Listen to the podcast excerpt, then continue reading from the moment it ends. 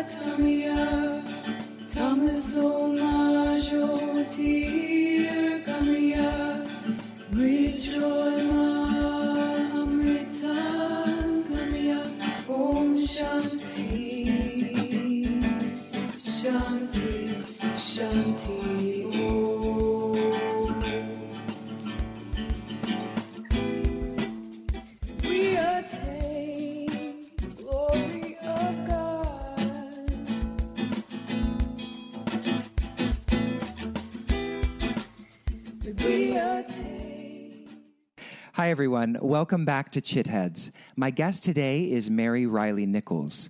Mary holds a BA in anthropology from Harvard University and completed five years of residency in meditation ashrams in India and the US. A devoted student of Muktananda, she has taught yoga and meditation in New York City for over 30 years. Her teaching combines Iyengar, integral, and Anusara styles of Hatha Yoga with the Upanishadic tradition of the wisdom and experience of non duality. She offers frequent workshops on classical yoga philosophy and psychology, including Advaita non dualism and the tantric methods of Kashmiri Shaivism. Currently, Ms. Nichols teaches stress management in psychiatric settings and is involved in ongoing research on the mind body benefits of yoga and meditation. So, hello, Mary. Thanks so much for joining us. Thank you for having me. It's such a pleasure to be able to talk to you today. I met you at, I guess it was the Nalanda Benefit, Nalanda Institute for Contemplative Science. And I remember you gave a short speech, and I was just totally blown away by you. I thought you spoke with such passion and obvious love for the teachings that you were sharing. Um, so, to start off with, I would just love to hear a little bit about your story and what brought you to yoga practice. You've been practicing and teaching for so long now. I'd love to hear a little bit about that. Okay.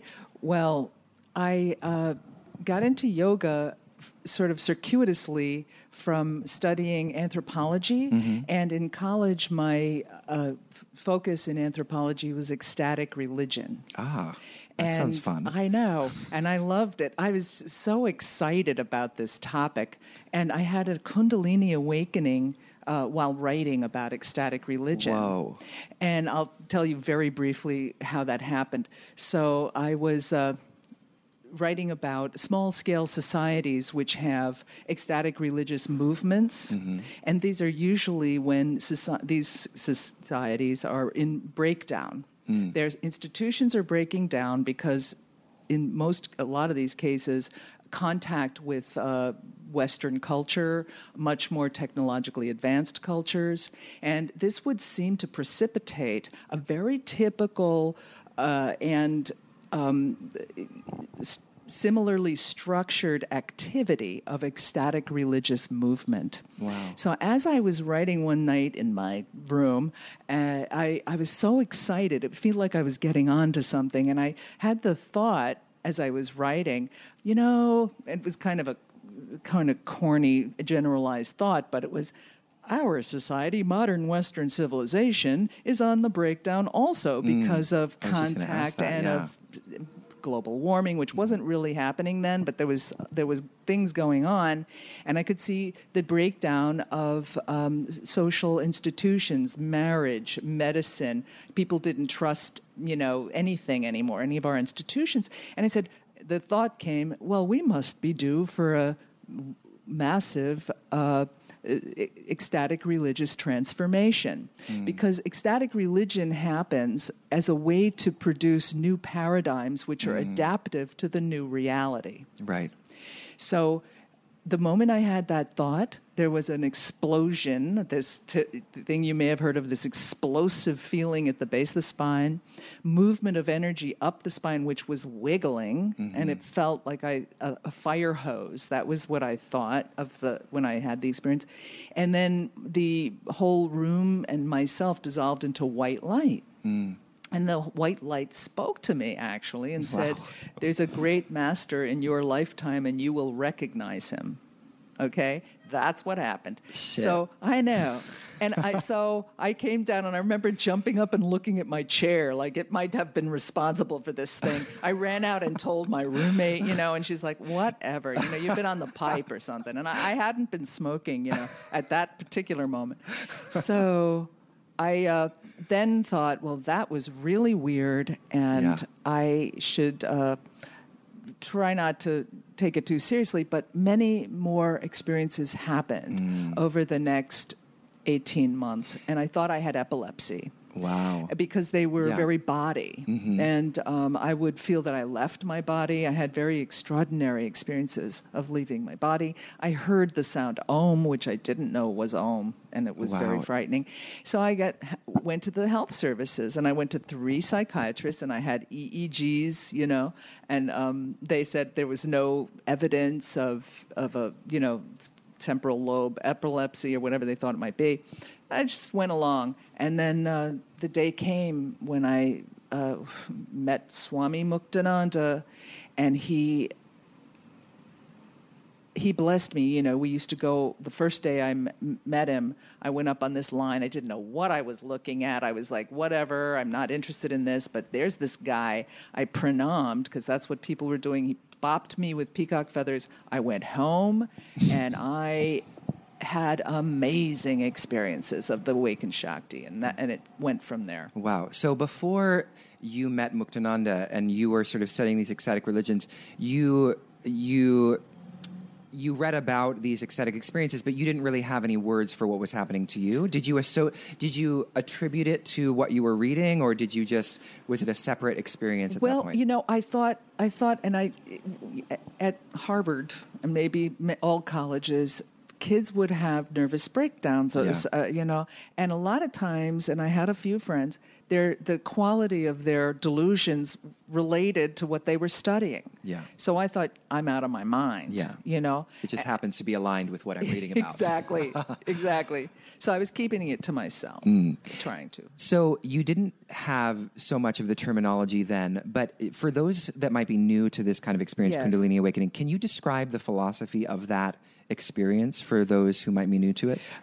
Well, and I don't want to scare people Mm-hmm. with my experience. Um, don't think that's. It excites me. I, I, I'm. It looks, sounds pretty good.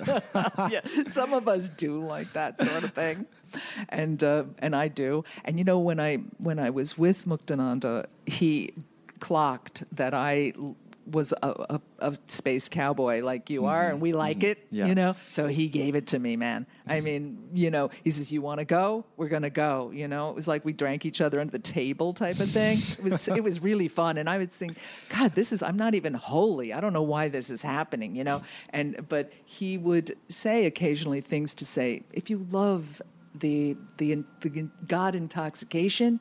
That's good. Yeah. You know, instead of some people going, "This is just nothing. You shouldn't be that. This is not. You know, that's not the truth. It's not the way." And he- he said, "Never mind that. If you like it, that's great stuff." Yeah. So that was the way I was oriented. So, but the philosophy, or if you will, um, maybe even spiritual technology Yeah. that we're talking about, is that there, and and the um, uh, notion of the power or energy, which is uh, potential, and it is tend to be at the base of the spine of the human nervous system, which can be unleashed through contact with an awakened being, through the in, deliberate initiation by a great, you know, master, uh, or sometimes spontaneous, such as happened to me.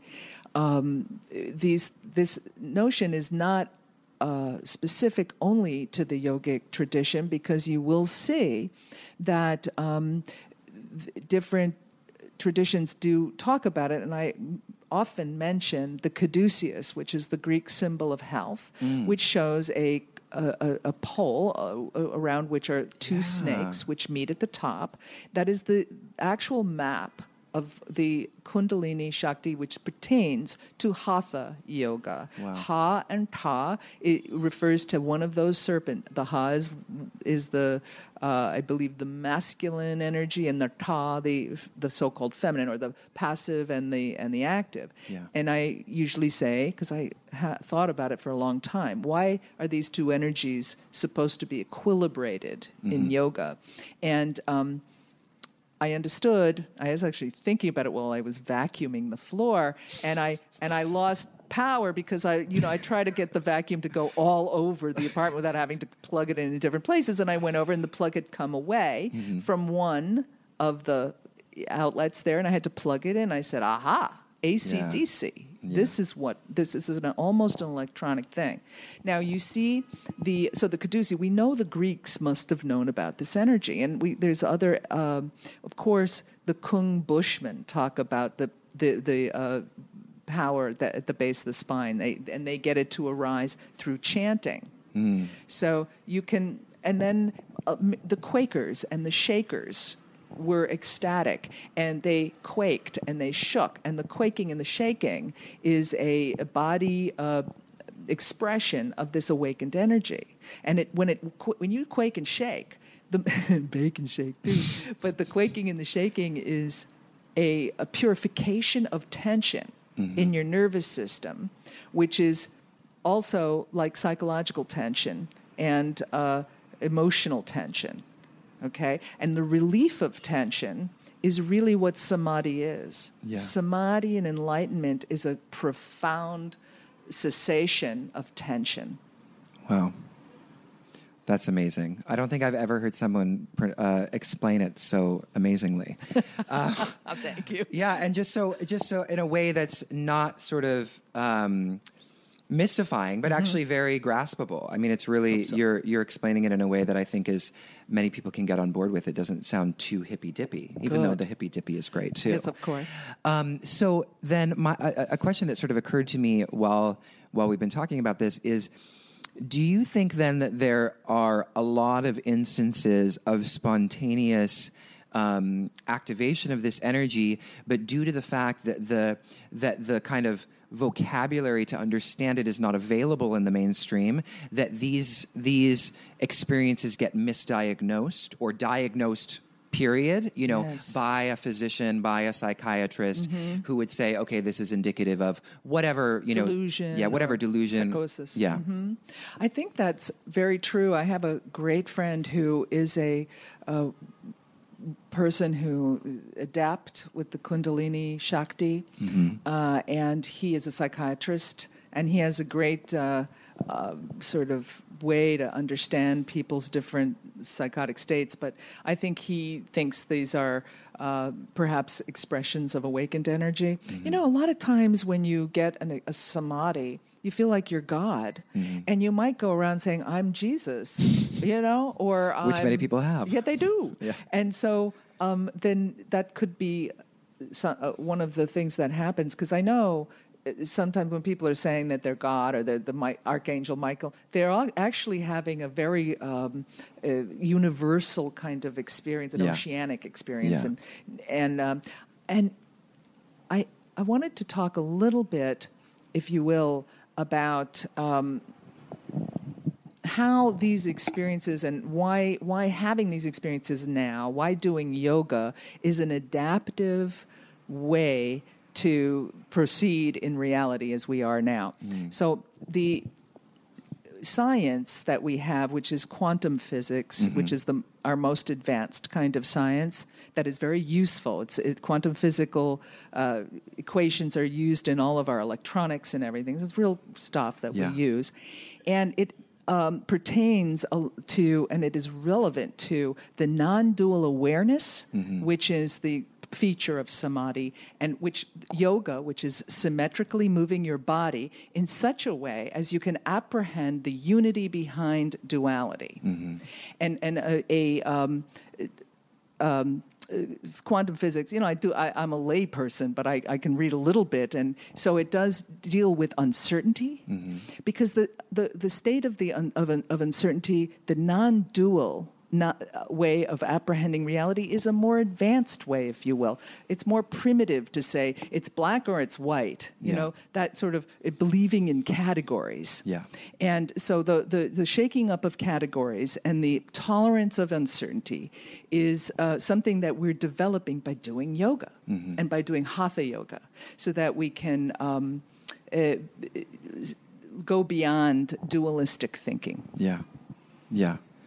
Wow, that's such a that's such an incredible way to put it, and and it's making me think a little bit about you know, and you, you're doing a, a workshop this weekend on on the Yoga Sutras, and um, and my kind of understanding of Yoga Sutras, which of course is is inspired, or not of course, but it is inspired by Edwin Bryant's translation. He talks a lot about, um, or the understanding is that you know, Samkhya metaphysics is a dualistic system uh, that ultimately it's dualist, and and from a certain perspective, it's not necessarily.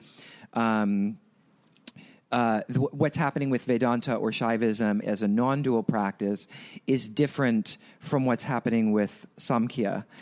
Do you do you understand it in that way? I or- understand what it is. I'm using his translation, which I think is the best one, and I.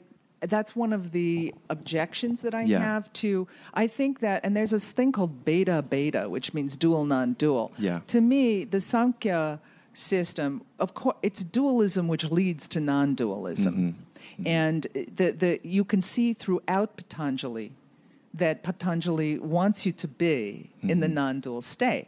And he, but the way you get there is to separate one, the Samkhya per, uh, sort of path. Well, first of all, Samkhya means enumeration, or it mm. has to do with listing. So you're going to see, and in Buddhism too, there's five this, there's t- Yeah. eight that, and that's a, mnemonic device so that people who are memorizing stuff, oh wait, what are the five kleshas again? you know, and you because there's five fingers, you know, so you can remember these things as tools in a mm. in a society where you're not you're not you don't have iPads to look up stuff, mm. you know, and um, so but the Samkhya idea, and I really get a little crazy when people start. It's dual, and the other one's non-dual. Well, that's just not useful. I you know it's like I don't care. It's like uh, uh, you know how am I going to get to samadhi? Okay, so the the non-dual is to partly of what is going on in in um, Patanjali, and they go it's Purusha and Prakriti, which means the Purusha is the um, static witness, and Prakriti is is natural. Your, Yeah. your chakras are itching. That's what's going on.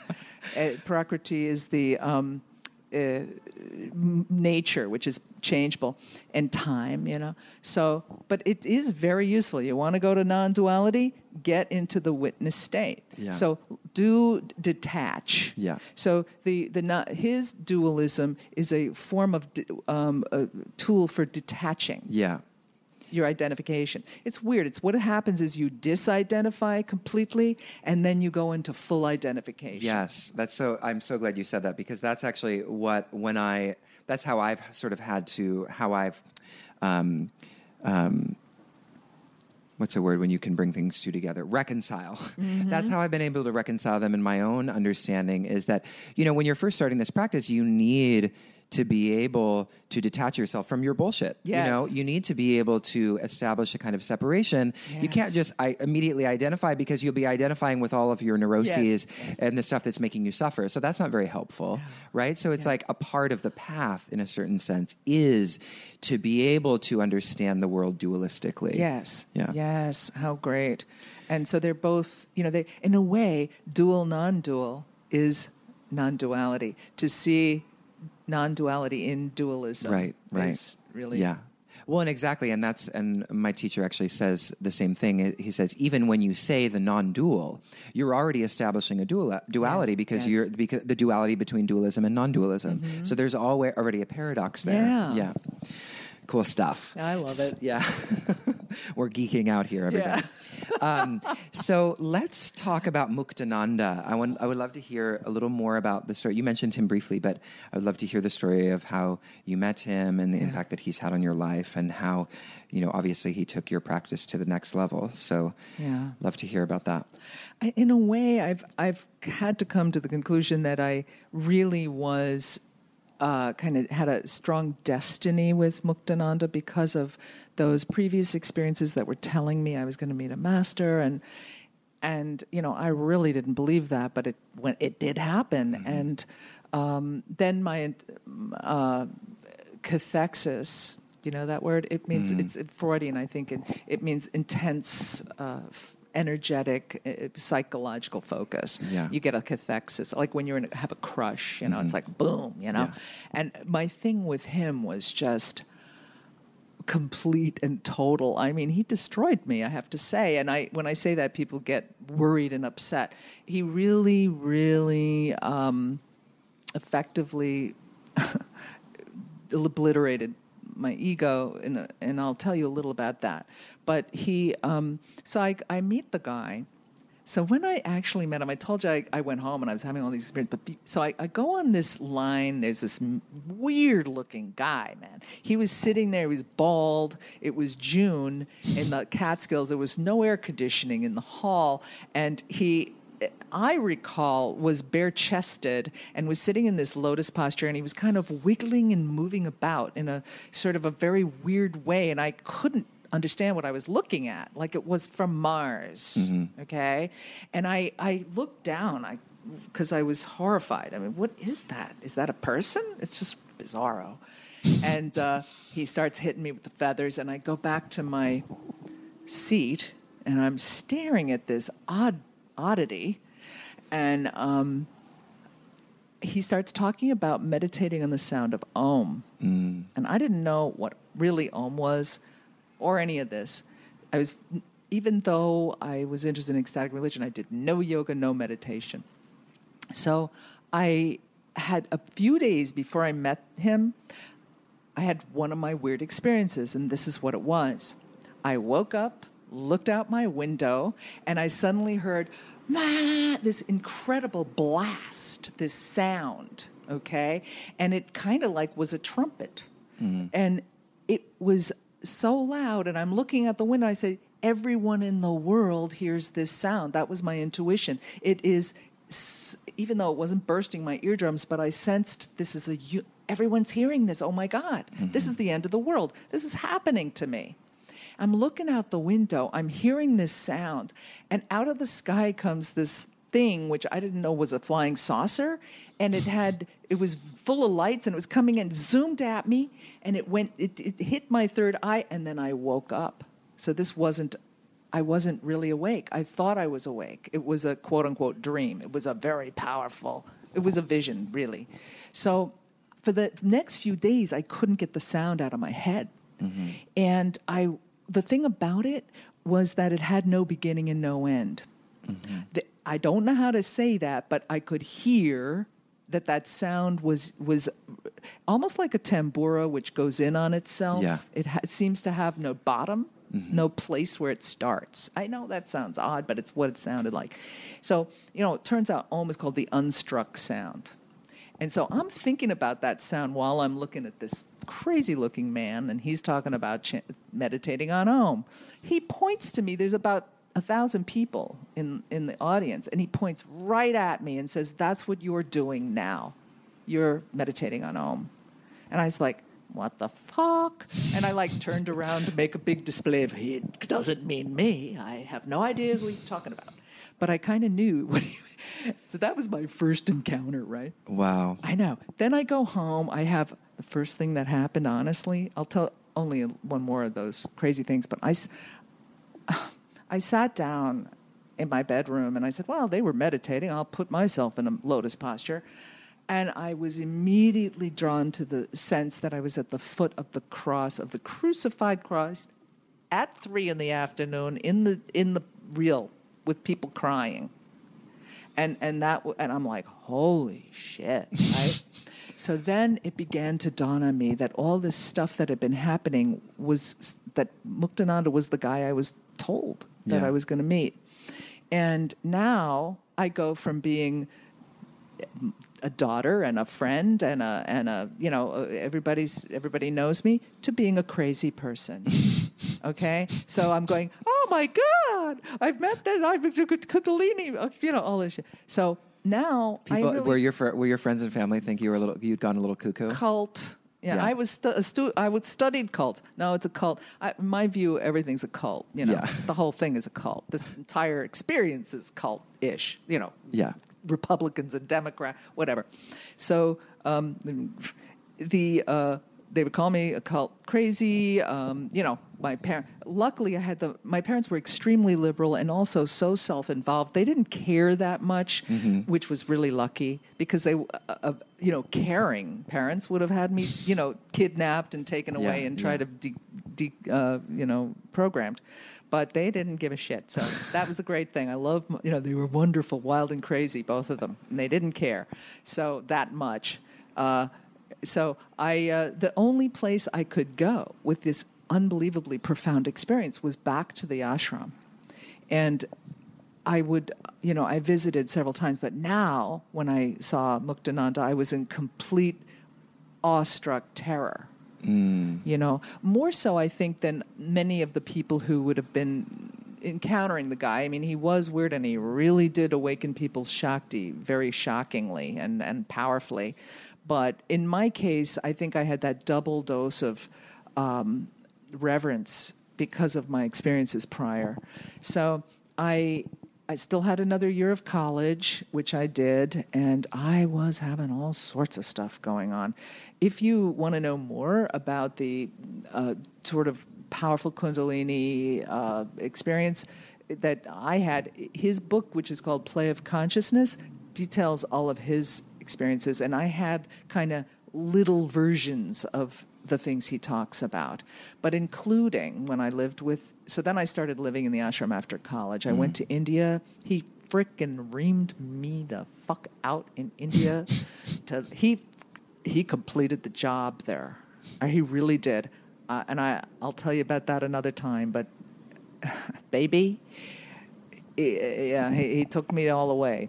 And anyway, uh, I was like looking at him like, "Are you fucking kidding me? You would do this to just an average girl like that? Like, what am I going to do with this?" But anyway, So that was about the age of like 20, 21. 21. yeah, Yeah. And so then I tried to reintegrate into the world, and it didn't work at all. I was, you know, f- here I am, a Harvard grad. I'm fired from working in a copy shop. I'm fired from this job. I was fired constantly. Uh, you know, my boyfriend was uh, not to be my boyfriend anymore, you know. and, uh, you know, he was like out of there. And, um, you know, nobody wanted any part of me, and I had to actually stay in the ashram, and I became on staff there. So I did five years, and I loved it. We used to get up really early, you know, like three thirty or four, and every thought was service, you know. So he, I learned seva. Well, you know, time went on. I did leave the ashram, but now, you know, I'm a 61 year old woman. I like my husband just got this accident, right? And he's okay, but he's got two broken limbs, some surgery, and all this stuff. The seva is p- kicking in. Yeah. The remembrance, uninterrupted loving service, mm-hmm. and it so makes everything so easy. You're not resentful, you Yeah. know, and it, it you're doing yoga. You know, when you serve your husband, you realize that it's not about I'll do yoga and you can go fuck yourself. You know, it's it's it's a different thing that we do. Sorry about that. Is that okay? No, you, it's okay. Yeah, we we have we have a lot of of, of sassy talk on Oh, you these do? episodes. Okay. yeah, I don't think anybody who's listening minds. So that's so th- this is such an amazing story. You should you should definitely write a book about your uh, ecstatic experiences. I think people would love to hear about that. Um, so I want to know a little bit. You know, Muktananda was famous for, um, you know, being one of the forerunners. Is that a right, the right word? Forerunner of bringing Kashmir Shaivism to Yes. the West, and um, a tradition that you know, for me, has been profoundly uh, influential. And and but it really almost went completely. You know, it was almost lost. Um, Yes. so thank you, Muktananda, um, and Lakshmanjoo. I know he Yes. was one of the central figures. Yes. So what does what does Shaiv, what does Kashmiri Shaivism mean to you in terms of what it has brought to our understanding of yoga? Um, well, yeah, and we, you know, for the first few years while I was going through all that stuff, I I heard about the philosophies, but they weren't like really that interesting Right. to me. I didn't care that much. But we chanted a lot in our ashram. We were we were very devotional, and chanting was where the Shakti, your Kundalini Shakti, likes chanting. Okay, but then later on, um, the Kashmiri Shaivism, it's it's as if it's the most um, sophisticated, if you will. I don't know if that's the right word, but it's modern and um, refined. And I've been noticing since I'm studying Patanjali's Yoga Sutra that the um, uh, Shiva Sutra is a bit of a riff Mm-hmm. Yeah. off of the Patanjali Yoga Sutra. I Oh, see there's so? yeah, Yeah. some things going on where because for example, the first Yoga Sutra, well, the first is Atha Yoga Nushashanam. That's not it. The first sutra that's important is um, Yoga's Chittam Vritti Nirodha. Yoga's the stilling of the Chittam Vritti. And um, the uh, wonderful thing Patanjali is doing there is saying there's this thing Chittam. I'm sure they must have known that in his day, but Chittam is, is mind, but it's almost it's a substance that can have qualities like Vritti. And vritti, you know what it is by saying it. It's like a twist. It's a turn. It's a it's a vortex. Well, then Cha- Kashmir Shaivism, the first Shiva Sutra is Chaitanyam Atma. Mm-hmm. Chitti. What's important that that Kashmiri Shaivism is says, by the way, this chittam where the vrittis go is God. That's the really important thing that's happening here in Kashmiri Shaivism. The mind is God in contraction. Yeah. And therefore, you don't want to like whip it into shape or punish it. It's divine. And you can enthrone it by with love and mantra, which is, you know, elevate the, uh, feed the mind, the beauty. Um, it, so it's to the reverence for chitti, you know, is is I think the the feature of Kashmiri Shaivism. It's not this thing you wrestle or it's so hard to deal with, monkey mind. You know, I don't like that because monkeys are great and we're related to them, but don't denigrate it. It's God. Yeah. Okay. Yeah. And we oh, the most amazing thing is that the last pada of uh, of uh, Patanjali's Yoga Sutra, the last chapter, it's called Kaivalya Pada, Mm-hmm. and um, means the Kaivalya means supremely alone. Yeah. And when you're in full samadhi, you feel like you're the only being on earth, on in the universe. Yeah. It's the most amazing thing. It, it's like there's no. That's where there's no tension at all. It's all. It's all the one.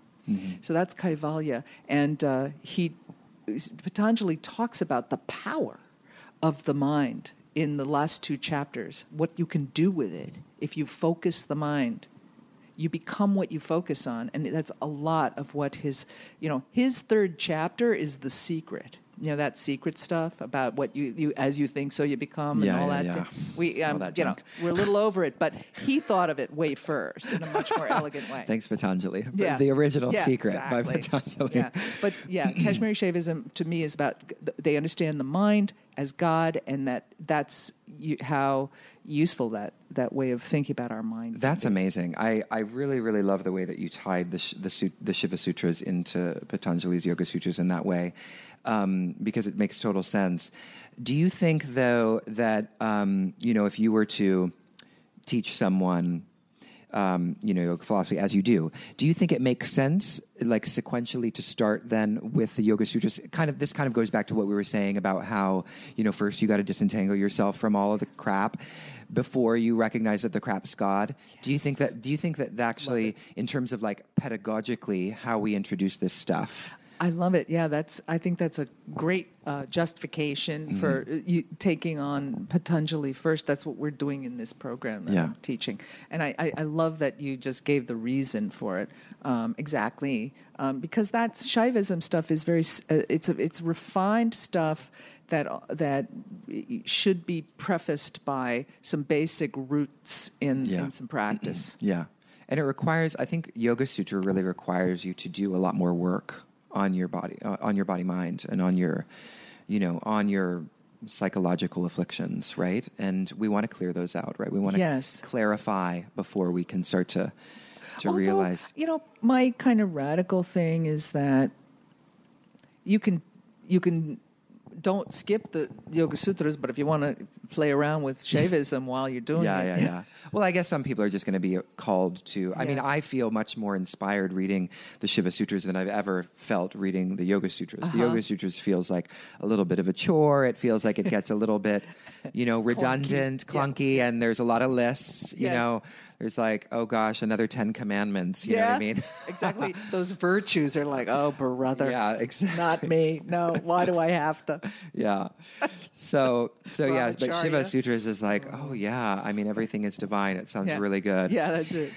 So, um, to speak, so in, uh, in the same vein, then, um, you know, and and that's what I really love actually reading. And I don't think I've mentioned this on the episode yet, but I've been reading, you know, your writings on your website. Which for everybody listening, please read. And we're going to feature some of them on embodiedphilosophy.com. Mary gave me her permission, so I'm excited to share some of those with you because they're really profoundly beautiful.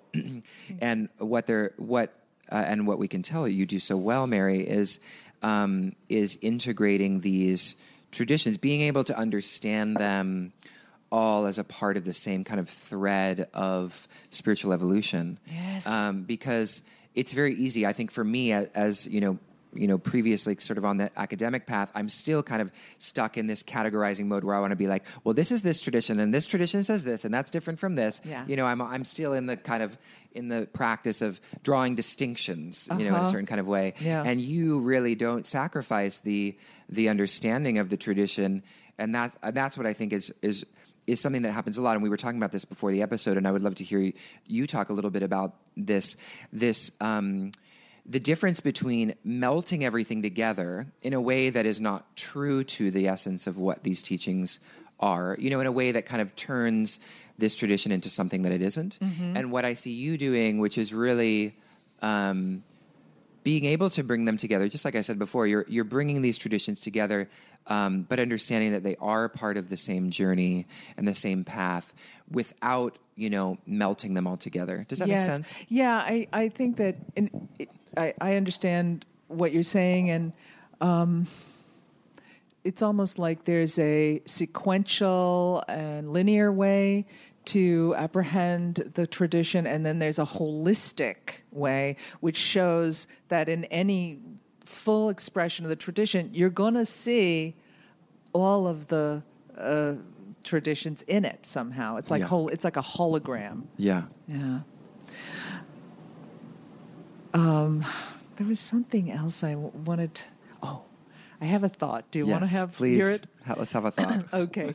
So I'm noticing too that um, well, there's I have a few thoughts, but one of them is that you know we kind of mystify and make holy these higher states of consciousness as a as a sort of a as a species as we are as humans. You know, uh, and we see Jesus Christ, okay, and if if you look at Patanjali uh, you will see that he is an expression of a guy who has mastered these things that Patanjali talks about, such as there's in the third chapter, he talks about being able to walk on water, making yourself that light. Um, making yourself dissolve, you know, because there were the, the disciples talk about seeing him dissolve. If you've ever read Autobiography of a Yogi, there's also descriptions of, of Babaji doing stuff like that.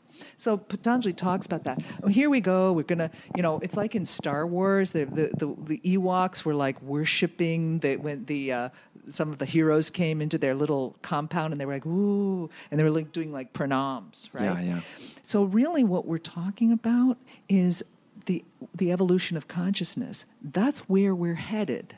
We are primitive, but in a million years, or I don't know how long it's going to take, that will be the the uh, capacity of our of our this instrument, and it we call it holy. But it's really just what's going to happen. Yeah. And even Jesus said, You will say to the mountain, Move, and it will move. So, I mean, there's a part of me which says, you know, you could just be scientific about this and say that we're what we're doing is trying to generate our, uh, the next evolutionary step in our consciousness before we all the shit hits the fan here and we're all getting the Darwin Award, which it may be in this planet. So let's let's bump it up. What's the Darwin Award? Oh, the Darwin Award is when is the when someone does something really foolish and gets uh, eliminated from the gene pool. so it's basically when you're you're doing something that's so maladaptive that you will not. you will not survive. Yeah, yeah. Yeah.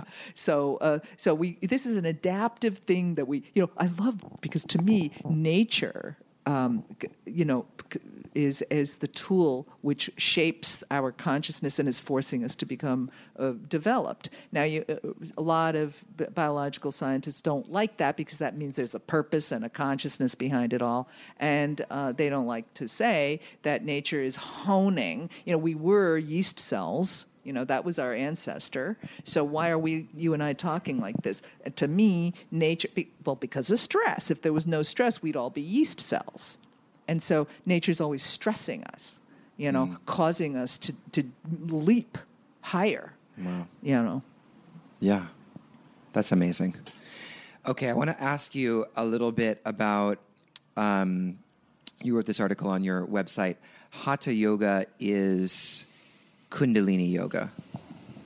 Would you explain what you mean by that? Yeah, i- in a way, referred to it a little bit in um, when I talked about the caduceus and the which is if you look at mm, uh, maps of the uh, spiritual f- uh, subtle body of based uh, in hatha yoga. Well, the word ha and ta, as you probably know, refers to sun moon, which is positive negative, which is the Ida and the Pingala. So the, these seers that could actually see the Sushumna, which is the central channel. And if you do spend a lot of time doing these practices, you'll you will get to see within yourself stuff I can't see it like that detailed, but I've seen a lot in there when I'm really, you know, meditating and chanting for hours a day. It, you see shit. So, anyway, there's this central channel, and then there are these two energies called the Ida and the Pingala. Now, Hatha yoga is supposed to, uh, you're doing things with your body to uh, make the, as they say, the. Uh, hot, the energy in the hot and ta becomes equal, and when that's equalized, like plugging something into the AC/DC power, the power goes on in the central channel, and so, of course, people are kind of confused. I think about um, what hatha yoga is about. You know, they think it's advanced if you can kiss your own ass, as I say. you know, and look, While upside down, standing on one fingertip. that's it. You know, you're the greatest. So, um, uh, but the when when my kundalini was awoken and uh, others around Muktananda, we, you would see spontaneous hatha yoga poses happening, and you you know, sort of the, the for example, you know, people stretch out a leg and come forward doing the what Mahamudra. Sometimes it's called it's just a half seated forward bent. So thing, the things you do with your body in hatha yoga enable the kundalini shakti it mm-hmm. gives her ability to move around Yeah. okay you're helping it Yeah. and also the greatest thing is that those are the physical things but if you do mental gestures mm.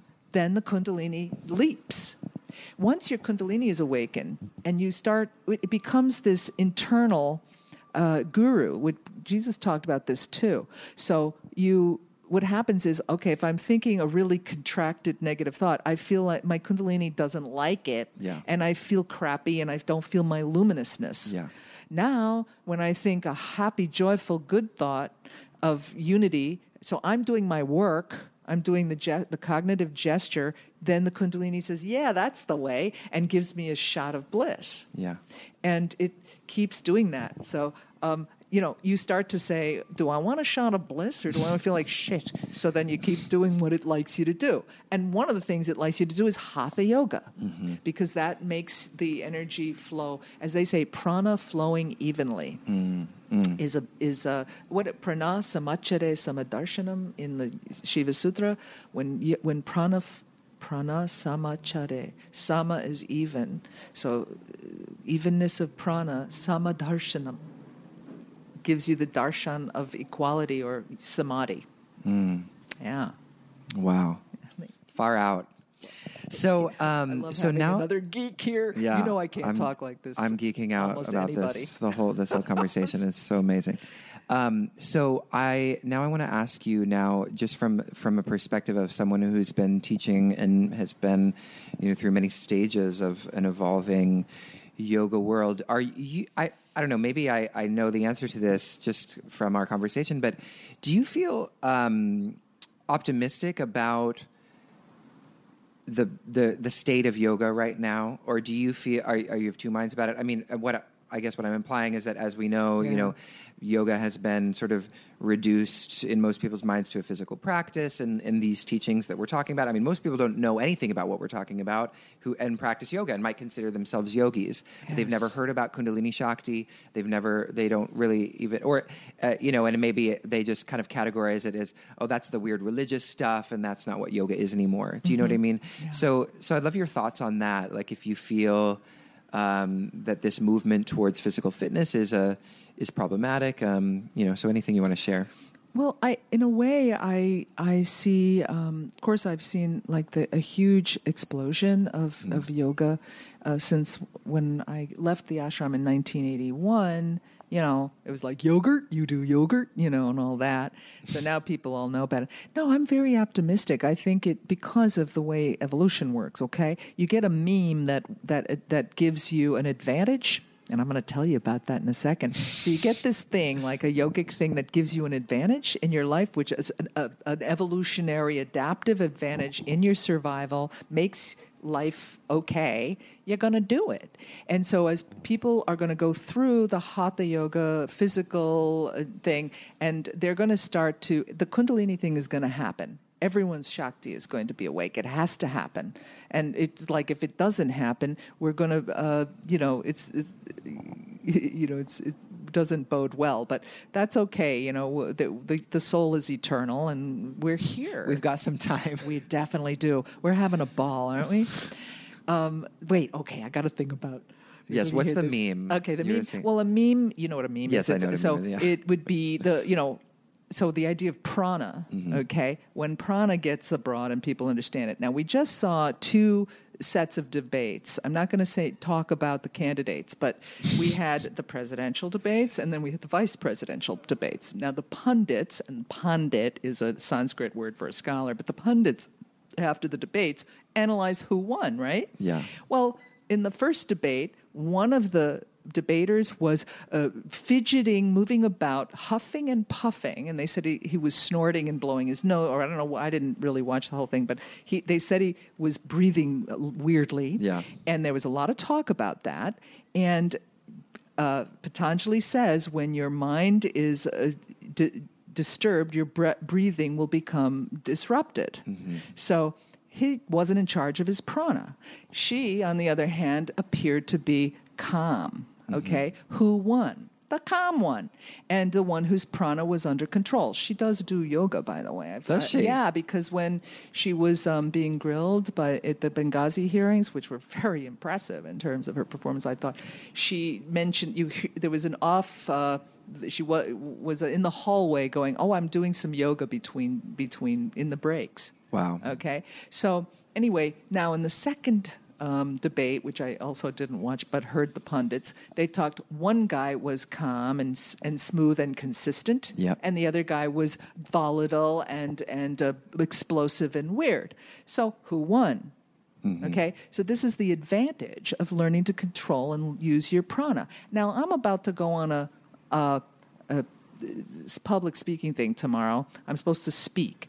The whole idea was that Robert Thurman was going to speak this, uh, to launch our program, and he's a very famous, uh, well-respected, revered master of Buddhism. So he changed his mind. They said I was going to speak, and I'm like, holy shit, I got to do this. I don't want. to. It's like you go to the theater looking for Patti LuPone, and you hear that tonight's performance is going to be, you know, someone else. You know. anyway, so I'm like, oh, this is awful. So I calm myself down. I get ready, and then oh my god, he changes his mind. He's going to do it again. I'm like, that's good. Then he changed his mind again and he's not going to do it. So it's me and Joe Loizzo are going to do it. Okay. You know, I, I calm myself down. We're going to do it. Then he's going to do it. Then he's not going to do it. Now he's going to do it. No. But I got to do it with him. Oh no. That's what I'm doing He went back and forth that many That- times. there was three cancellations, three changes, and now he's now it's me and him. Okay. So- Robert, Robert, I know. Robert. Well, you know, it's the I call it the Shakti. Yeah. It's the Shakti. it's the spanda. Uh, yeah, it is. And, you know, the Shakti will play with you. Are Yeah. you really a master? Can you handle it? Mm-hmm. Can you be prepared? And then it doesn't happen and you don't like get grasp on, but my plan. People who have plans, Mm-hmm. Yeah. just stop it. stop it. That's going to be the title of this episode. Mary Reilly Nichols on not making plans. Don't. You can make them, but don't hold on to them because it's not going to happen. It's not gonna happen. It'll happen completely different, especially if you're on the path. You know, Yeah. the Shakti's going to say, well, now I'm your teacher, so you I'm going to give you experiences, and they're going to be challenging. Yeah. So um, this is I'm handling this. Of course, I'm terrified of public speaking like anybody, but I'm handling it using pranayama. Mm. Like I'm breathing Yeah. so that I stay calm. There's no, and I'm not thinking about the future. That's the other thing. I, don't, I you know, I'm not thinking what's going to happen tomorrow. What if he does this? What if I do that? No, you prepare, but you're not obsessing about what's going to happen. Yeah. So it's two two things that Yeah. you do. Do you get nervous when you when you lecture when you give these talks? Yeah, slightly, but again, because of the the practice of Ishwara Pranidhan, mm-hmm. which is what Patanjali calls it, and we call it, you know, uh, bhakti or service. Mm-hmm. Okay, I'm serving my guru. If it goes well, it's, if it goes badly, I'm doing my best. I go home. I don't take credit and I don't take blame. Mm. So luckily, if it's shit, it's not my fault. If it's great, it's also not my credit. Yeah. Wow. I need to learn a little more of that. That helps. Yeah, I still have an issue with that for sure. So this has been an amazing conversation, and um, and we're actually going to um, finish wrap up this interview and then go record a Facebook Live um, show Sadhaka. So those of you who are listening, if you want to see Mary, you can go on. It'll still be on the Facebook page. Obviously, this will be released. This podcast will be released after um, after the the live show. But if you go on the Facebook page, Embodied Philosophy, you can find Mary's um, interview there and see her um, adorable and illuminous luminous face. so here's um, the last question. I just want to um, maybe talk about what the what you think is kind of the least maybe um, the teaching that has a lot to offer from the tradition, but is maybe the least talked about. And I know that might put you on the spot. There's a lot to draw from. But if there's one that you could say is sort of the least represented in conversations around yoga today, but has the most to kind of offer us um, with regards to where we are culturally or individually. I, the only thing that's really coming to mind, and I, this might sound very weird, is is swadhyaya, which can be om or just chanting om, how Yeah. powerful it is, and is throughout the canon. It's so weird that om is this powerful. Yeah. And Patanjali says Om is the guru of the universe. Yeah. And then he says um, repetition of Om leads to realization of its meaning. Mm. So it's easy, accessible. The only thing is you have to put your pride away because if you're, you know, a big, a big shot person, you know, you know, well, how, am I not going to open my mouth and say, "Oh, this is embarrassing"? So do it alone at home. But it's uh, to me that's a a really useful thing. And of course, it leads to the spanda and the uh, sensitivity to vibration. Hmm. And you know, the Hatha Yoga Pradipika talks, they call Om nada. Yeah. Yeah. And um, they say all this that you're doing is to, all this hatha yoga is for the, in order to become competent to perceive the nada. So, in a way, maybe that would be an answer. I don't know. So when you chant, I, and I'm curious about Mm-hmm. this actually, and it's interesting that you brought it up because I actually had it down to to bring up if we if we had had a little more time. So I'm glad you brought it up. But when you chant, um, when they're talking about the practice of chanting Om, is it is it just and of course you know people are like oh i chant om all the time and at the beginning of my class i do it three times. You know when they go to a, a hatha yoga class which is you know pretty pretty um, standard but most people don't chant it continuously. So what is the the ch- the the practice of chanting om is it just that as you would chant three times at the beginning of class so you would do continuously and you just Yes. take a breath in and you chant and then you take a breath in again and you chant and again. and again And it's cool. Like I sometimes I neglected in my hatha yoga also classes, but um, you can do each of a we we all breathe in and we all um we all breathe in, or you could all be just at the end of your breath continuous. Yeah, so it's one continuous Yeah. Yeah. and like I've done it in the ashram. Man, we've done it for like you know two hours. Mm. Okay, you do om for two hours in a group. You will have lots of experiences, and you will experience uh, all sorts of stuff, man Yeah. and really good at realization. So, Om is the guru of the universe. Yeah. Does it matter at what, you know, what note you're chanting Om? I say no. No. It's like your it's your tone. It's your you, you find your your voice today. Also, Yeah. it's different all the time. So Yeah. I, I would say no. okay. Great. Yeah. Mary, this has been so interesting, and, and thank you so much for sharing your time. I'm excited to do our little video uh, interview. We're going to talk about pranayama. Um, so, Mary, uh, to as we close, do you want to share anything about what's coming up for you that maybe somebody who's interested in in studying with you, like where you teach yoga, any workshops coming up that people might be interested in? Thank you for asking. Um, well, my uh, thing that's happening is uh, a six month program in yoga psychology for the Nalanda Institute, and um, it starts this Friday. The, every fr- one Friday a month will be a quote unquote famous speaker. It's Bob Thurman this Friday, and me. I don't know why me, but maybe it'll 'Cause you're just be- awesome. I don't know.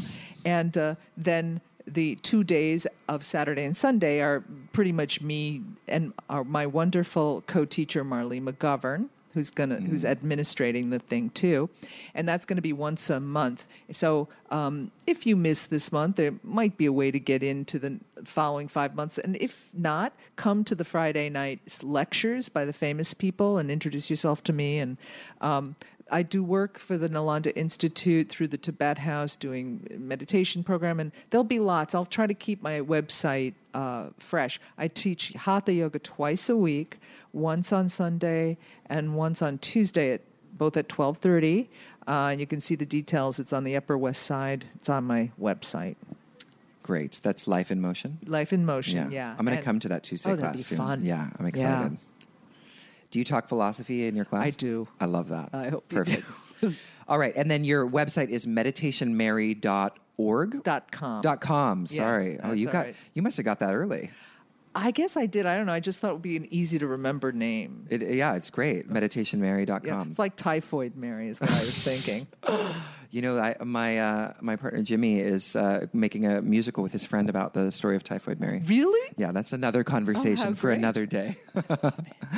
All right, Mary, thank you so much. It's really nice to chat with you. Me too. Until next time, bye bye.